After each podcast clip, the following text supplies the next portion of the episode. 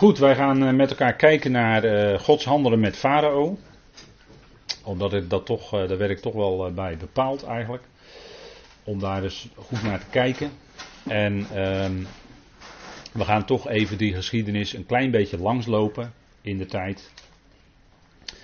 En dan specifiek op het punt van dat God zegt, dus tegen Mozes, dat hij het hart van de farao verhardt. En later lees je dan dat farao zich verhardde of zijn hart verhardde. Nou, gaan we even kijken wat daar nou precies staat. Hè. We gaan er even een beetje op inzoomen, even wat nauwkeuriger kijken. En in, u kent die geschiedenis, uittocht, hè, is overbekend misschien wel. Maar een moeilijk punt daarbij is altijd dat God zegt van tevoren, zei hij tegen Mozes, voordat die hele zaak ging spelen met die plagen en dergelijke. In Exodus 4, vers 21 staat dan dat God tegen Mozes zegt, hè, JW zei tot Mozes, ik zal, ik heb het even heel, allemaal heel beknopt gedaan hoor, op deze dia, dat kunt u voor uzelf rustig allemaal nalezen thuis, als u daar flink de tijd voor wil nemen. Maar nu even om even de kernen van die woorden even naar voren te halen voor u. Om te kijken wat zegt de schrift daar nou precies van. En dan lezen wij dus in Exodus 4 vers 21. JW zei tot Mozes, ik zal, daar staat er in het Hebreeuws ani, en dat is dus heel nadrukkelijk. Hè? Ik, ik zal, hè? ik zelf zal, zo zou je het misschien ook mogen vertalen. Ik zal zijn hart standvastig of sterk maken. En dat is het Hebreeuwse woord gadzak. Dat betekent, als je dat opzoekt, heeft dat te maken met uh, sterk zijn of sterk maken. Het wordt bijvoorbeeld gebruikt voor de honger in uh, Egypte, die uh, kwam toen Jozef daar onderkoning was. Dan wordt er diverse keren gezegd dat de honger of de hongersnood sterk werd in Egypte. Nou, dat woord sterk zijn of sterk worden, dat is het woord wat hier ook gebruikt wordt in Exodus 4, vers 21. en u moet bedenken dat voordat Mozes naar de farao toeging, dat JW dit tegen Mozes zei. Hè? Ik zal zijn hart standvastig of sterk maken. Ja, dus, dus dit is, hier staat het heel sterk ook in het Hebreeuws aangegeven. Nou, dan gaan we naar Exodus 7, vers 3. En daar staat, en dat is ook voorafgaand, en ik zelf, er staat weer dat ani, zal doen verstijven, hè, of stijf of star maken of verstevigen. En dat is het Hebreeuwse woord kasha, kof shin he. Kasha heeft een vrouwelijke uitgang, hè, aha, in het Hebreeuws. Ik zelf zal doen verstijven het hart van Farao. En ik zal doen toenemen mijn tekenen en wonderen enzovoort. Dus twee keer voorafgaand aan dat de hele zaak gaat spelen, zegt God heel nadrukkelijk twee keer tegen Mozes dat hij zelf het hart van de farao verhardt. Oftewel standvastig of sterk maakt als ik het wat echt op het Hebreeuwse woord doe. Of verstijven, dat is een ander Hebreeuws woord. Hè? Het eerste woord is gadzak en het tweede is kasha. En dan staat er in Exodus 7, want dan gaat het beginnen. Dan staat er in Exodus 7, dan komt de eerste plaag, om het zo maar te zeggen. En dan moet u even los van uw vertaling, maar wat er, wat er staat is. En het hart van Farao was standvastig of sterk. En hij gehoorzaamde niet, net, en er wordt eraan toegevoegd, net zoals JW zei. En wat had JW gezegd tegen Mozes? Dat hij zelf het hart van Farao sterk zou maken. Ja? En dan staat er in Exodus 7, vers 14. En dat woord in 7, vers 13, dat is hetzelfde woord als in 4, vers 21. Dus dat het hart van de farao standvastig of sterk was, zodat hij niet gehoorzaamde dus daar zat uh, een stuk weerspannigheid in, zou je kunnen zeggen, maar het gaat hier om het hart. Hè? En dan in 7, Exodus 7, vers 14, daar lezen we: Het hart van Farao is verheerlijkt of zwaar. Daar wordt het Hebreeuwse woord kaboot gebruikt. Dus weer een ander woord. En u weet het Hebreeuwse woord kaboot, hè, daar, daar weet u van, dat betekent heerlijkheid. De grondbetekenis is eigenlijk zwaar zijn of zwaar maken. En uh, al naar gelang de werkwoordsvorm kan het uh, in de vertaling soms wat anders vertaald worden. Maar, maar het is het Hebreeuwse woord kaboot, hè, wat heel vaak met heerlijkheid wordt vertaald. En hier lezen we dus dat het hart van de farao verheerlijkt is of zwaar is. En we hebben geen enkele reden om te veronderstellen dat farao dit hier zelf doet, want dat geeft de werkwoordsvorm niet aan. Er wordt alleen vastgesteld dat het hart van farao verheerlijkt of zwaar is op dat moment. Maar kijken we in het tekstverband, wat daarvoor gezegd is, dan hebben we gelezen dat God tegen Mozes had gezegd dat hij het hart van de farao zou verstevigen of sterk maken. Ziet u? Dus je moet dat hele gebeuren en vooral kijken wat God vooraf gezegd heeft, moet je meenemen. Om vast te stellen waar komt het vandaan. Hè? Hoe zit dat nou? Nou, in 7 vers 22, er is er weer een plaag geweest. De eerste plaag was water in bloed veranderen. En de tweede plaag waren geloof ik de muggen. Hè? Dat kan, uh, kan ook in de zomer een ware plaag zijn, hè, in de muggen. Maar in die tijd was dat heel groots. Hè? Of de, de kikkers waren geloof ik de eerste die kwamen. Na water in bloed kwamen de kikvorsen, de kikkers. En de derde plaag was de muggen. En dan lezen we in uh, Exodus 7 vers 22. En het hart van Farao was standvastig slash sterk. Daar heb je weer dat woord uit 4 vers 21. Hetzelfde woord. En opnieuw liet de farao, om die reden, hè, omdat zijn hart sterk was, liet hij het volk niet gaan.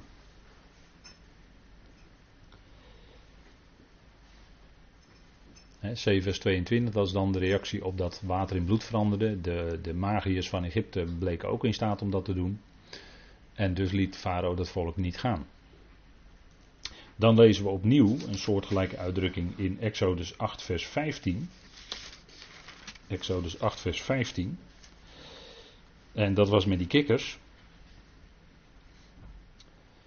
En dan staat er toen nu de farao zag dat er verlichting was gekomen, uh, maakte hij zijn hart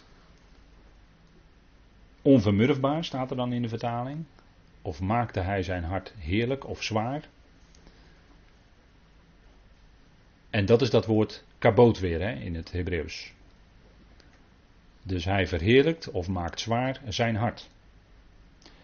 Zodat hij niet naar de luisterde, zodat de Heere, wat de Heere gesproken had. En hier staat dan dat de farao zijn hart verheerlijkt of zwaar maakt. Ziet u? Dus dat is een, even een andere uh, notie dan we tot nu toe gezien hebben. Tot nu toe hebben we eigenlijk twee dingen gezien. We hebben gezien dat de Heer van tevoren zei dat hij het hart van de farao standvastig of sterk zal maken. Of dat hij het hart zal doen verstijven. Zo kun je dat uh, in de Concordant Version is vertaald met stiffen. To stiffen, nou dat is uh, dat woord verstijven. Maar dat heeft meerdere betekenissen, maar die wel naar hetzelfde toewijzen. En in het vervolg hebben we gezien bij de volgende drie teksten alleen de constatering dat het hart van de farao standvastig sterk was, verheerlijkt of zwaar was. En pas hier in 8 vers 15 staat voor het eerst dat farao zijn hart zwaar maakte of verheerlijkte. En wij lezen dat ook in 8 vers 19. Daar staat, en dan gaat het om die derde plaag, de muggen. Maar het hart van Farao verhardde zich, zodat hij niet naar hen luisterde zoals de Heere gesproken had. En u ziet hier de toevoeging, zoals de Heere gesproken had.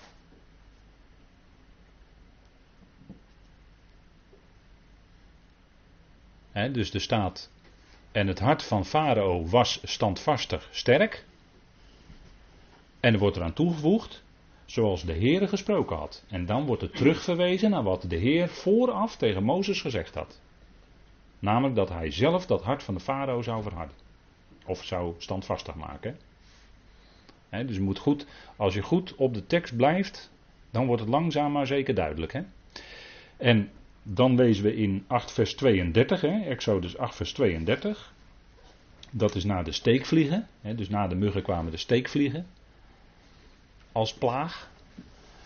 En dan staat er dat de farao maakte ook deze keer zijn hart onvermurfbaar. Hij liet het volk niet gaan. En dan staat er eigenlijk, en Farao verheerlijkte of maakte zijn hart zwaar. Weer dat Hebreeuwse woord kaboot. Ik heb het elke keer op deze dia, heb ik de, in het kort met letters de Hebreeuwse woord erachter gezet. Zodat u precies weet wat er staat. dus hier in 8 vers 32 lees je dan, en Farao verheerlijkt of maakt zijn hart zwaar. Dan gaan we naar 9 vers 7, dat is de vijfde plaag, de veepest. En daar wordt vastgesteld, het hart van de farao bleef onvermurfbaar en hij liet het volk niet gaan. De rest van de geschiedenis moet u zelf lezen, maar ik ga alleen even nadruk leggen op de woorden van de tekst. En het hart van Farao was verheerlijkt of zwaar. Dus heb je weer dat Hebreeuwse woord kavot. Hè?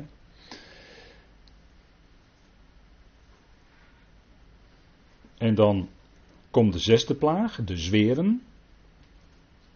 En dan staat er, maar JW verhardde het hart van de farao, zodat hij naar hen niet luisterde. En er wordt er nog aan toegevoegd, zoals de Heer door, tot Mozes gesproken had. Ziet u? Dus als er aan toe wordt gevoegd, zoals de Heer tot Mozes gesproken had, wordt er terugverwezen naar wat hij voorafgaand tegen Mozes gezegd had. Dat hij het hart van Farao zou verharden. Of dat hij het hart standvastig zou maken. En dat wordt hier dus ook expliciet rechtuit gezegd. En JW maakte het hart van de farao standvastig of sterk, zodat hij het volk niet liet gaan. Hè? Dat is dan de consequentie.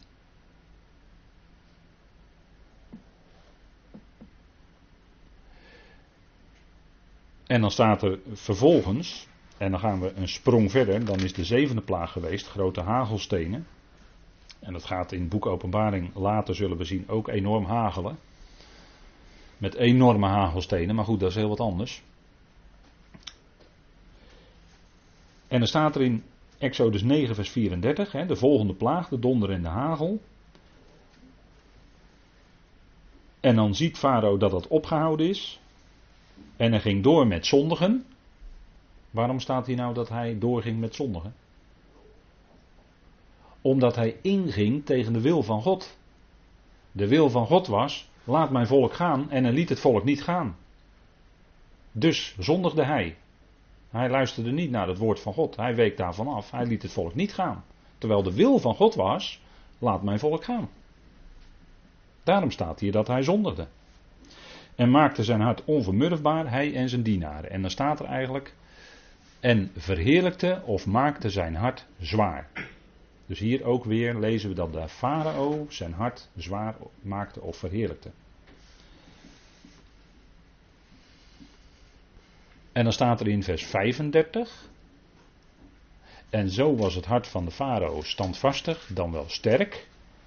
Daar heb je weer hetzelfde woord als uit 4 vers 21. En liet hij de Israëlieten niet gaan, maar dan wordt er weer bij gezegd, zoals de Heer door de dienst van Mozes gesproken had. Ziet u? Wordt weer terugverwezen naar die eerdere uitspraak van de Heer tegen Mozes, voorafgaand, dat hij dat hart standvastig zou maken. dus we kunnen eigenlijk zeggen dat zeker waar dat woord standvastig en sterk maken wordt gebruikt, en er wordt alleen maar vastgesteld dat het hart van Farao zo was, dan weten wij uit het voorafgaande dat JW het was die het deed.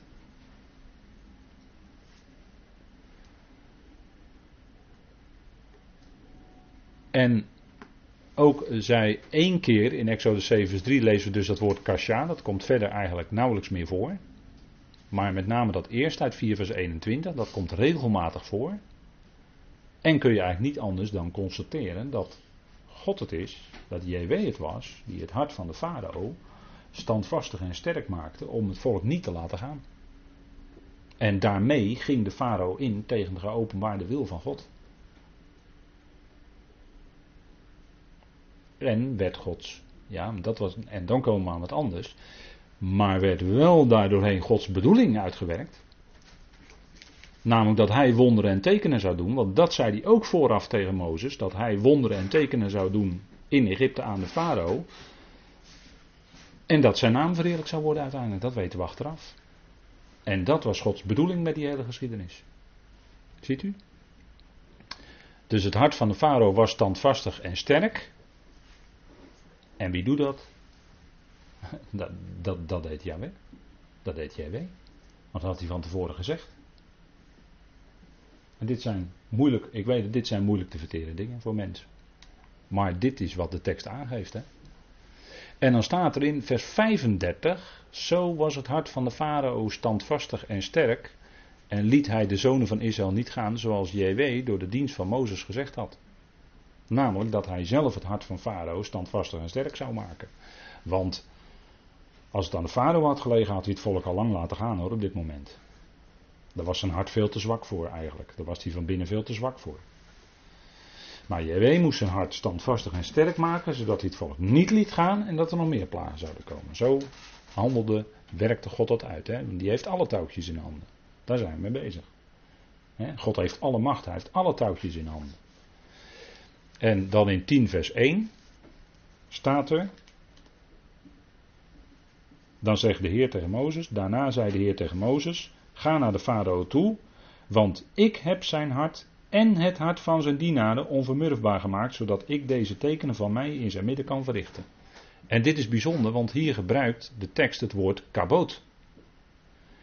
En we hebben gezien in de vorige teksten dat er een paar keer gezegd wordt dat de farao zijn hart verheerlijkte of zwaar maakte. Maar hier lezen we achteraf in de toelichting die de Heer geeft aan Mozes, dat hij zelf het hart van de farao verheerlijkt had of zwaar gemaakt. hier wordt datzelfde woord weer gebruikt. En van zijn dienaren, want dat stond in vers 34. Hè? Hij ging door met 9 vers 34. Hij ging door met zondigen en maakte hij zijn hart onvermurfbaar, hij en zijn dienaren. Hier wordt in de tekst op teruggegrepen, doordat hier staat dat JW het hart van Farao en van zijn dienaren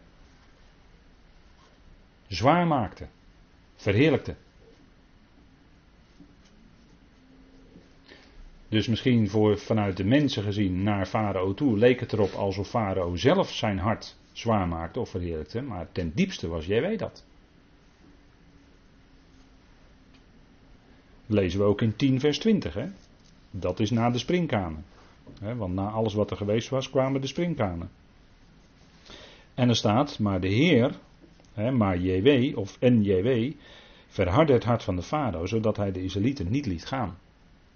JW maakt het hart van de farao standvastig sterk, zodat hij de zonen van Israël niet liet gaan. Dan in 10 vers 27 nog een keer, na de volgende plaag, dan zijn we bij de negende plaag, dat is enorme duisternis. En JW maakt het hart van de farao standvastig, CQ sterk, en hij stemde niet in hen te laten gaan. Ziet u het? En als we dan terugkijken, als dan die tiende plaag daar geweest is, dat is de dood van de eerstgeborenen in Egypte. Dan lezen we in hoofdstuk 11, vers 10. Mozes en Aaron hebben al deze wonderen gedaan voor de farao. Dus hier wordt teruggekeken op die hele geschiedenis. Maar de Heer, JW, maakte het hart van farao standvastig sterk zodat hij hen niet van zijn land liet gaan. Dus voorafgaand zegt JW tegen Mozes dat hij het hart van de farao standvastig sterk zou maken. En achteraf wordt het nog eens een keer gezegd, terugkijkend op de hele geschiedenis, is alles gebeurd. dat JW het was die de hart van de farao standvastig CQ sterk maakte, zodat hij er niet liet gaan.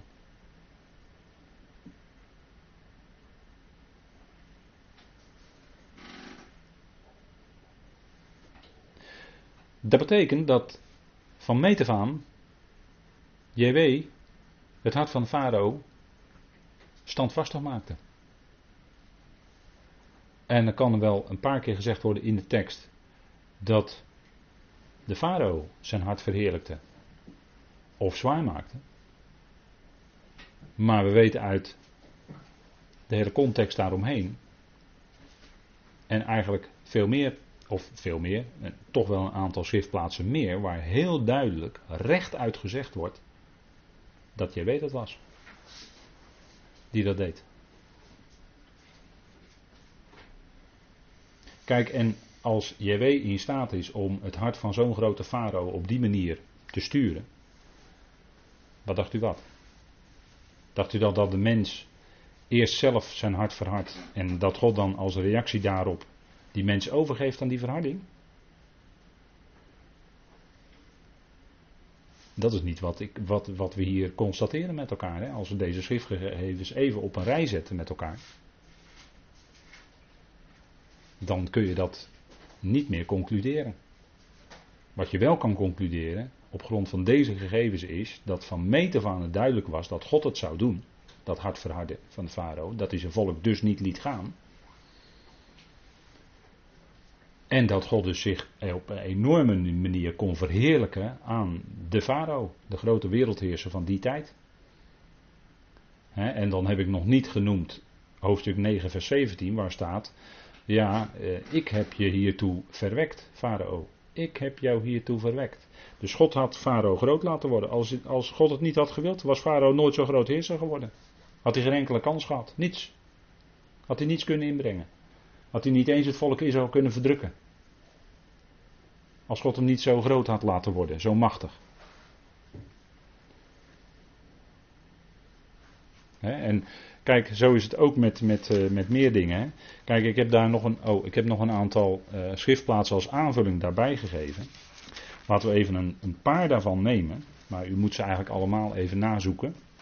Kijk, in Deuteronomium 29. Dan is Mozes bezig aan zijn slotreden als hij bijna komt te overlijden, als 120-jarige, en hij staat voor de ingang, eh, hij staat voor het beloofde land, maar ze trekken natuurlijk onder Jozua het beloofde land in. Dan zegt Mozes een aantal dingen tegen het volk. En dan kijkt hij even terug op die woestijnreis.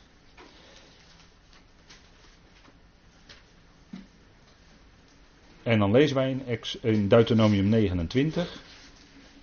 Maar staat, Mozes riep heel Israël bijeen en zei tegen hen, u hebt alles gezien wat de Heer in het land Egypte voor uw ogen gedaan heeft, met de farao, met al zijn dienaren en met heel zijn land.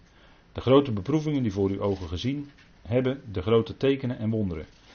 Maar, staat er dan, de Heer, JW, heeft u geen hart gegeven om dat te erkennen. Of ogen om te zien, of oren om te horen, tot op deze dag. De Heer heeft u geen hart gegeven om dat te erkennen. Dus ook die erkenning, als je dat echt gaat erkennen, hè, dat dat Gods werk was en dat, dat, dat Hij het was die al die dingen in zijn hand had, om dat echt te erkennen, ook God moet je die erkenning geven. Want er staat hier, hè, de Heer heeft u geen hart gegeven om dat te erkennen. en daar zien we dus dat God dat hart van die mens beweegt. Hè? En um,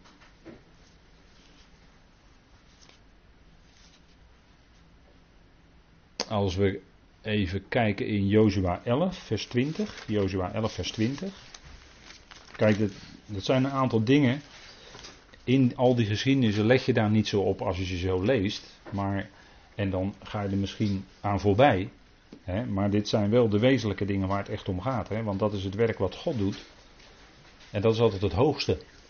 soms kan het lijken alsof een mens zich verhardt, zichzelf verhardt en een verhard hart heeft en, uh, enzovoort enzovoort.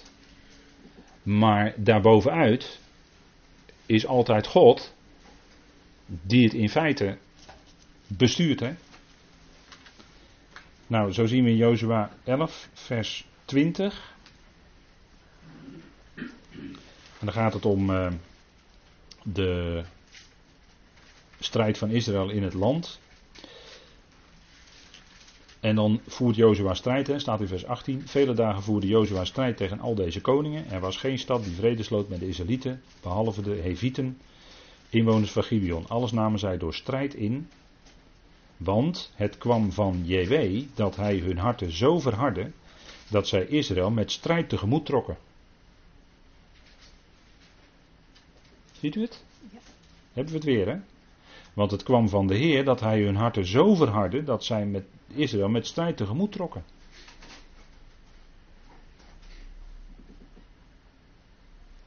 die volkeren, wij zeggen dan die heidense volkeren. Ja, maar de Heer verhardde hun hart. Zodat er strijd was.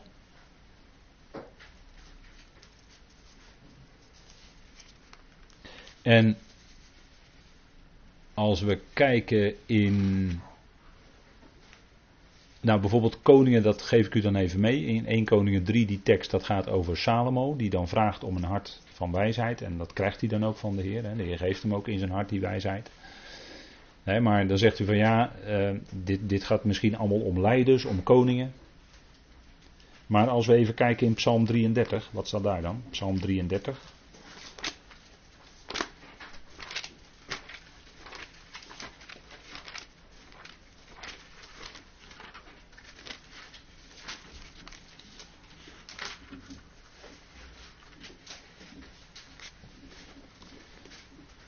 En dan lees ik met u even vanaf vers 13. De Heer of JW schouwt of ziet uit de hemel en hij ziet alle mensenkinderen of alle zonen van Adam. Vanuit zijn verheven woonplaats ziet hij alle bewoners van de aarde. Hij vormt hun aller hart. Ziet u het? Hier gaat het over alle mensen. Hij aanschouwt alle bewoners van de aarde. Hij vormt hun aller hart. En hier wordt voor dat vormen wordt het Hebreeuwse woord yatsar gebruikt. En dat is de pottenbakker eigenlijk. Hè? Dat is de vormer, wordt ook vertaald met pottenbakker. Hij die de klei modelleert. Hè? Hij die de, een, vormloze klomp klei geeft hij vorm. Dat doet een pottenbakker. Hè? En die maakt daar instrumenten van. Hè? Uh, de pottenbakker. U kent het werk wat hij doet. En zo wordt beheer in een beeld voorgesteld als de grote pottenbakker. Die hier aller harten vormt. U ziet het, hè, wie, wie uiteindelijk degene is die het hart van de mens formeert, vorm geeft. En dat gebeurt door allerlei invloeden enzovoort. Van jongs af aan. Maar het is de Heer die dat uitwerkt. Hè? En we hebben wel vaker met elkaar vastgesteld dat toen het evangelie kwam, dat de Heer bij Lydia het hart opende, het hart opende, zodat zij aandacht gaf wat door Paulus gezegd werd. de Heer moet het hart openen. En dat, dat is, het, dat is een, een voorbeeld van hoe de Heer een mensenhart vormt en een mensenhart openstelt voor het evangelie. Het is de Heer die dat doet.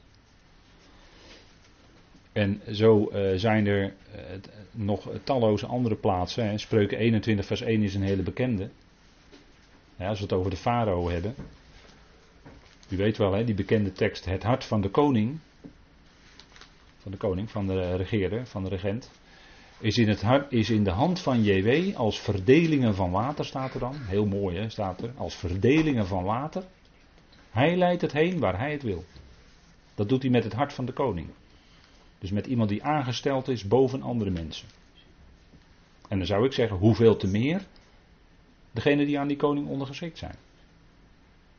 Daar stuurt hij ook het hart van. Hij vormt hun aller hart, hè, staat in die psalm. En dat is niet zomaar een dichtelijke vrijheid hoor. Dat is Gods woord.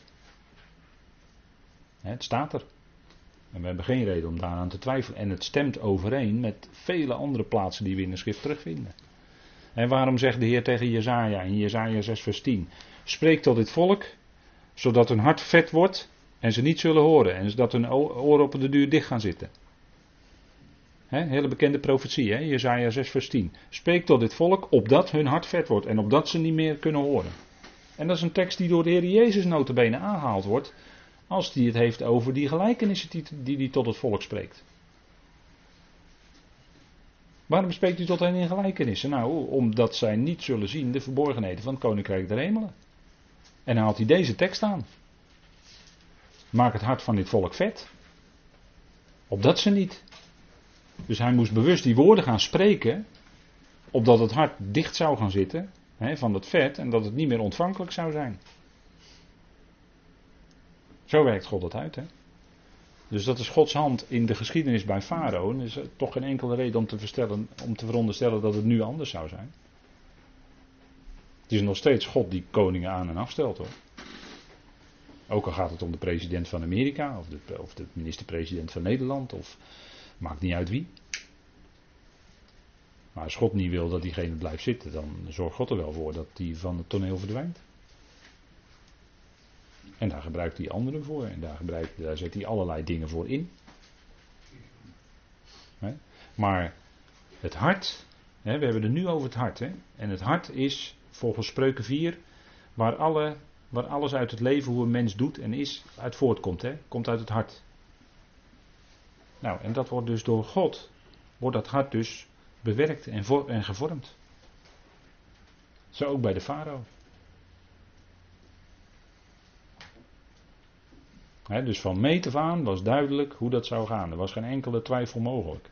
God zei van tevoren al dat, het zo, dat, dat hij dat zou doen. Hij zegt tevoren de dingen tegen zijn profeet.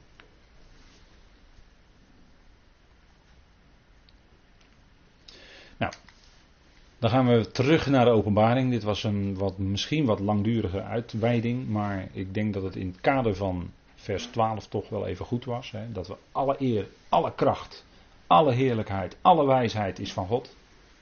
Hij heeft alle kracht om zijn plan uit te voeren. Nou, we zien dat bij de farao.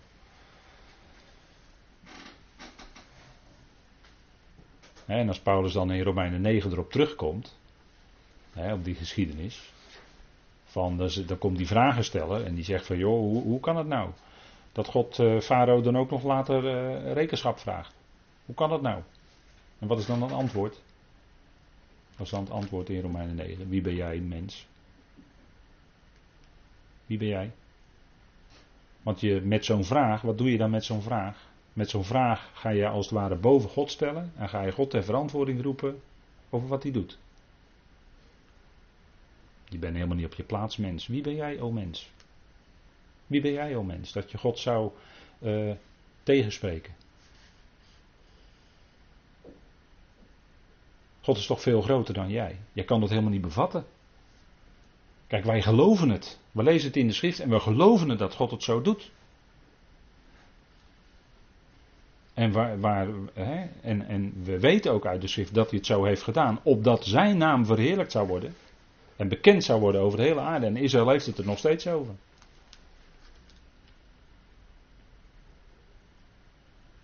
En wordt nog steeds in films, wordt het in grote bioscopen, worden de films voorgemaakt.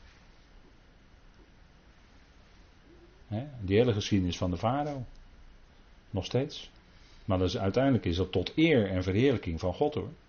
Laat zien dat God in staat is om zowel mensen te bewegen zelfs tegen zijn geopenbaarde wil in te gaan. En daarmee toch werkt hij zijn bedoeling uit. En zijn bedoeling is uiteindelijk heerlijkheid voor iedereen. Ook voor die farao straks. God alles in allen. Bij die allen hoort ook de farao. Uiteindelijk zal God ook alles in die farao zijn. Want dat is het einddoel van zijn plan. Maar je moet niet kortzichtig gaan kijken. Je moet kijken vanuit het einddoel eigenlijk. Hè? Wat, wat is nou eigenlijk het einddoel van God? Komt ook met die farao tot zijn doel uiteindelijk. Dus het, past ons helemaal niet als mens om dan te vragen zoals die vragen stellen in Romeinen 9. Is er dan onrechtvaardigheid bij God? Mens, mens, mens. Wie ben jij? God is volkomen rechtvaardig vanuit zijn liefde. Er is geen enkele twijfel mogelijk.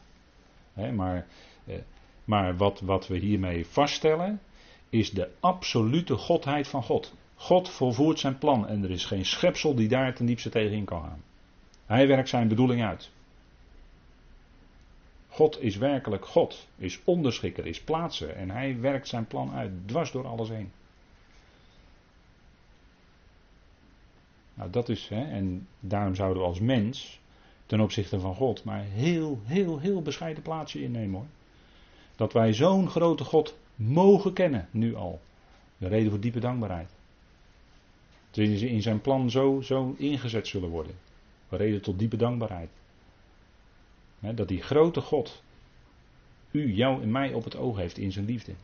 En, en kent en ziet en lief hebt en koestert aan zijn hart. Dat is fantastisch eigenlijk. Nou, dat, dat is waarom ze God loven en prijzen in openbaring 7.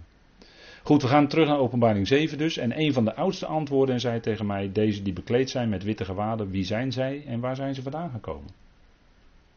Dat is de vraag, hè. En dan is het antwoord,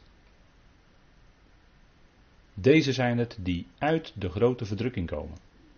En ze hebben hun gewaden gespoeld.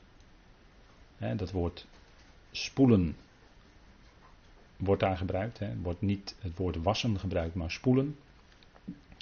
En ze hebben hun gewaden gewit in het bloed van het lammetje. En dat heeft te maken met, zij geloven in het bloed van het lam.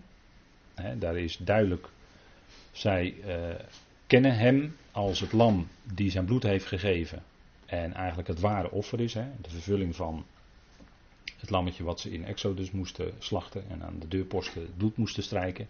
Maar zij kennen het echte lam van God waar het om gaat. En zijn bloed is tot verlossing en dat geloven zij. Maar die witte gewaden hebben iets te maken toch met hun daden. Hè? En dat is wat met Israël aan de hand is. Dan komt er een stukje werkzaamheid bij kijken. Um, wordt later ook gezegd in openbaring, openbaring 19 dat dat uh, mede te maken heeft met de rechtvaardige daden, wordt dan bedoeld, van de heiligen. En zo worden zij gezien. Hè? En dit zijn dus degenen die, dat is een menigte die niemand tellen kan, dus een hele grote menigte. Maar die komen uit de grote verdrukking. En wat is nou die grote verdrukking? Dat is wat de schrift natuurlijk aangeeft. Wat we kennen, wat we weten, die tekst hebben we al met elkaar besproken. Hè, wat in de schrift genoemd wordt de benauwdheid van Jacob in Jeremia 30. Maar de Heer Jezus sprak erover in Matthäus 24. De grote verdrukking, hè, als de gruwel der verwoesting, is opgericht zoals Daniel over gesproken heeft. Daniel zei dat in, in Daniel 12. Het zal een benauwde era zijn, zoals er niet geweest is sinds er een volk geweest is. Tot op die era, in die era zal jouw volk ontkomen. Ieder die gevonden wordt geschreven in de boekrol. En dat is al een aanwijzing, een hint naar die menigte die niemand tellen kan.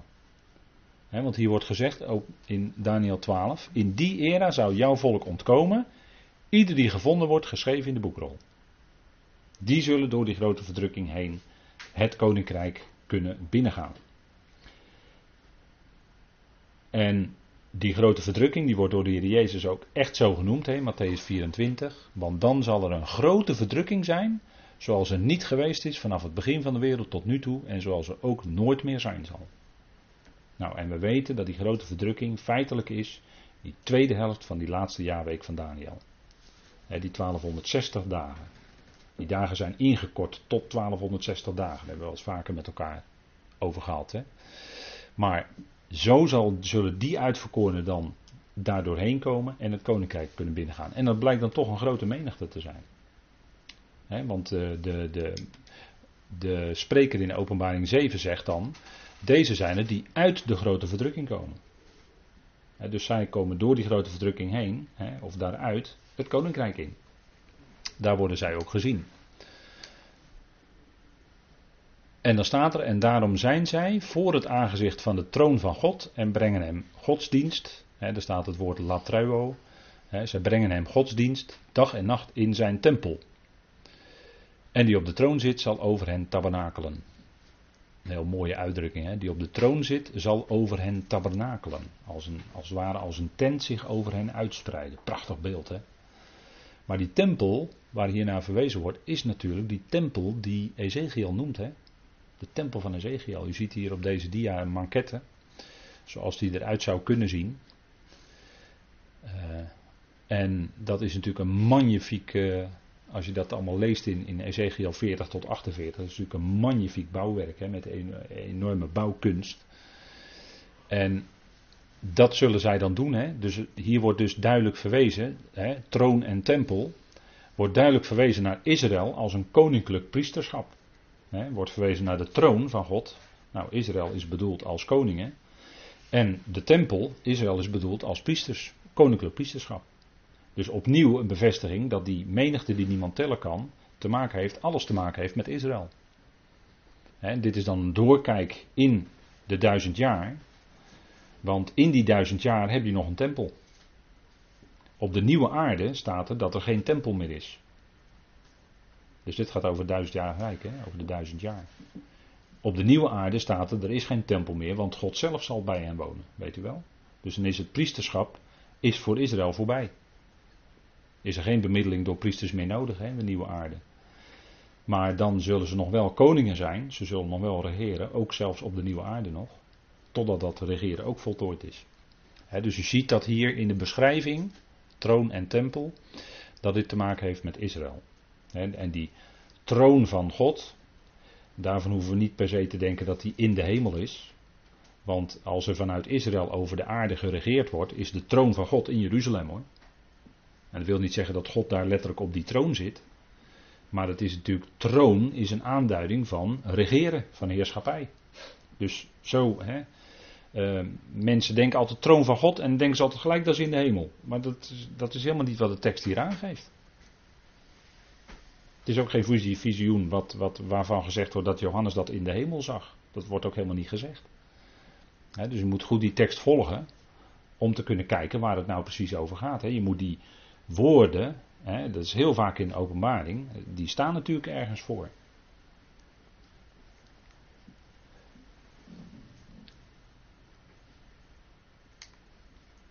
De verdrukking is voorbij, hè? dat lezen we uit de beschrijving. De verdrukking is voorbij. Hè? We hebben net iets gelezen, ze komen uit de grote verdrukking, dus de verdrukking is voorbij. Dus hier wordt gezien wat de oogst is uit Israël die het koninkrijk zal binnengaan. Daar gaat het eigenlijk over in openbaring 7. En de grote sabbatsrust, de rust van de duizend jaar, de grote sabbat is dan aangebroken. En dat is ook de beschrijving. Ze zullen geen honger of dorst meer hebben. En geen zon zal op hen vallen of enige hitte zal hen treffen. Allemaal uitbeeldingen van verdrukkingen. Maar dat is dan voorbij. In de duizend jaar is dat niet meer. dan zullen ze niet meer uh, honger lijden en geen dorst hebben. En er zal niet een te grote hitte meer zijn enzovoort.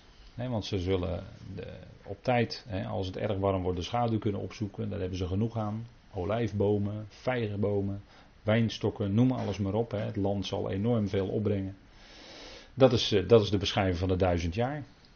Hè. En dezelfde bewoordingen vinden we ook in Jezaja 4 bijvoorbeeld. Hè. Lees u dat maar eens na. Jezaja 4 vers 4 tot 6. Dan spreekt Jezaja in feite over dezelfde dingen. Hè, dus dat is heel mooi. We hebben nu tijd tekort om dat even nog te lezen, maar... En dan uiteindelijk het lammetje dat in het midden van de troon is. En dat wil zeggen, hij staat centraal als regeerder. Hij is de centrale regeerder, hè? het midden van de troon. Dat wil zeggen dat hij staat centraal, hij heeft de heerschappij, de macht. Zal hen wijden en zal hen geleiden naar levende waterbronnen. Zien we hem als herder hè, over zijn volk. En God zal alle tranen van de ogen afwissen. Wat geweldig is dat, hè? Wat geweldig is dat. Dat is troost. Dat is troost die je hebt. Hè? God zal alle tranen van de ogen afwissen. En dat is ook voor ons. Hè? Wij kunnen vandaag of morgen tranen hebben, lijden, verdrukkingen ondergaan moeilijkheden hebben. Maar er zal een moment komen dat er werkelijk verademing is. En God zal alle tranen van de ogen afwissen. Het staat ook in openbaring 21 natuurlijk. Maar dat is de toekomst voor eigenlijk de hele mensheid. Uiteindelijk is het lijden voorbij. En zal God daarvoor in de plaats geven heerlijkheid die oneindig is. En die heerlijkheid is zo ongelooflijk groot. Ja, daar hebben we geen idee van. Maar dat zal al onze verwachting ver, ver overtreffen. Nou, dat is onze toekomst. En voor de hele schepping. Dat is geweldig. Hè? Goed, tot zover. Zullen we de Heer danken? Vader, we danken u dat we eindigen mochten met heerlijkheid. Vader, de heerlijkheid die wacht voor de hele schepping. Zoals de apostel Paulus daar ook over spreekt, vader, in Romeinen 8. Dat wij een geweldige verwachting hebben.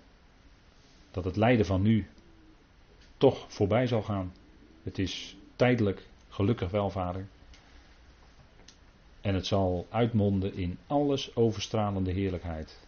Vader, dank u wel dat dat voor de hele schepping is. Dat uiteindelijk u met ieder tot het doel gaat komen. U bent bij machten. Veel meer te doen dan wij verzoeken of bidden. Vader, dank u wel dat de heerlijkheid voor ieder zal zijn. En dat uiteindelijk ook antwoorden zullen komen op vragen die wij nu misschien nog hebben. Vader, maar als we de schrift erop naslaan, dan komen we onder de indruk van uw grootheid, van uw heerlijkheid als u die werkelijk God bent. U die alle touwtjes in handen heeft en buiten wie niets omgaat. En u bent liefde. Dat staat bovenaan, Vader. U bent liefde. En zal alles in uw liefde en wijsheid tot volkomenheid brengen. Vader, we danken u dat we vanavond heel even mochten kijken naar de oost die u gaat geven. Er zal nog een hele moeilijke tijd voor Israël komen. Grote verdrukking. Dat is enorm. Vader, we wensen het niemand toe. Eh, zeker uw volk niet. Maar uw woord voorzegt het. En dan moet het ook gaan komen. Het zal nodig zijn, vader. U heeft het voorzegd. Grote verdrukking over uw volk, maar dank u wel dat daar ook een grote oogst uit voort zal komen. Een schade die niemand tellen kan. Dank u wel, vader, dat u het zo doet en dat u het zo uitwerkt. Vader, dank u wel voor uw trouw en uw liefde, ook voor deze avond die u wilde geven. Vader, en mogen we deze dingen in ons hart overwegen en de dingen ook nazoeken in uw woord, of ze ook zo zijn. Vader, en we willen maximaal aanreiken wat vanuit de grondtekst geschreven staat. Vader, opdat een ieder het zelf kan nazoeken. Vader, dank u wel dat u het bent die getuigt van de grootheid van uw almacht, van uw liefde. Dat u werkelijk God bent. Dat u in uw oneindige liefde uw eigen zoon niet gespaard heeft. Maar hem voor ons allen heeft overgegeven. Vader, en u zult ons ook met hem alles in genade schenken. Vader, dank u wel voor die liefde, voor die heerlijkheid. Vader, dank u wel, zo voor deze avond wat u wilde geven. Wij loven en prijzen u en danken u in de machtige naam van uw geliefde Zoon, onze Heer Christus Jezus. Amen.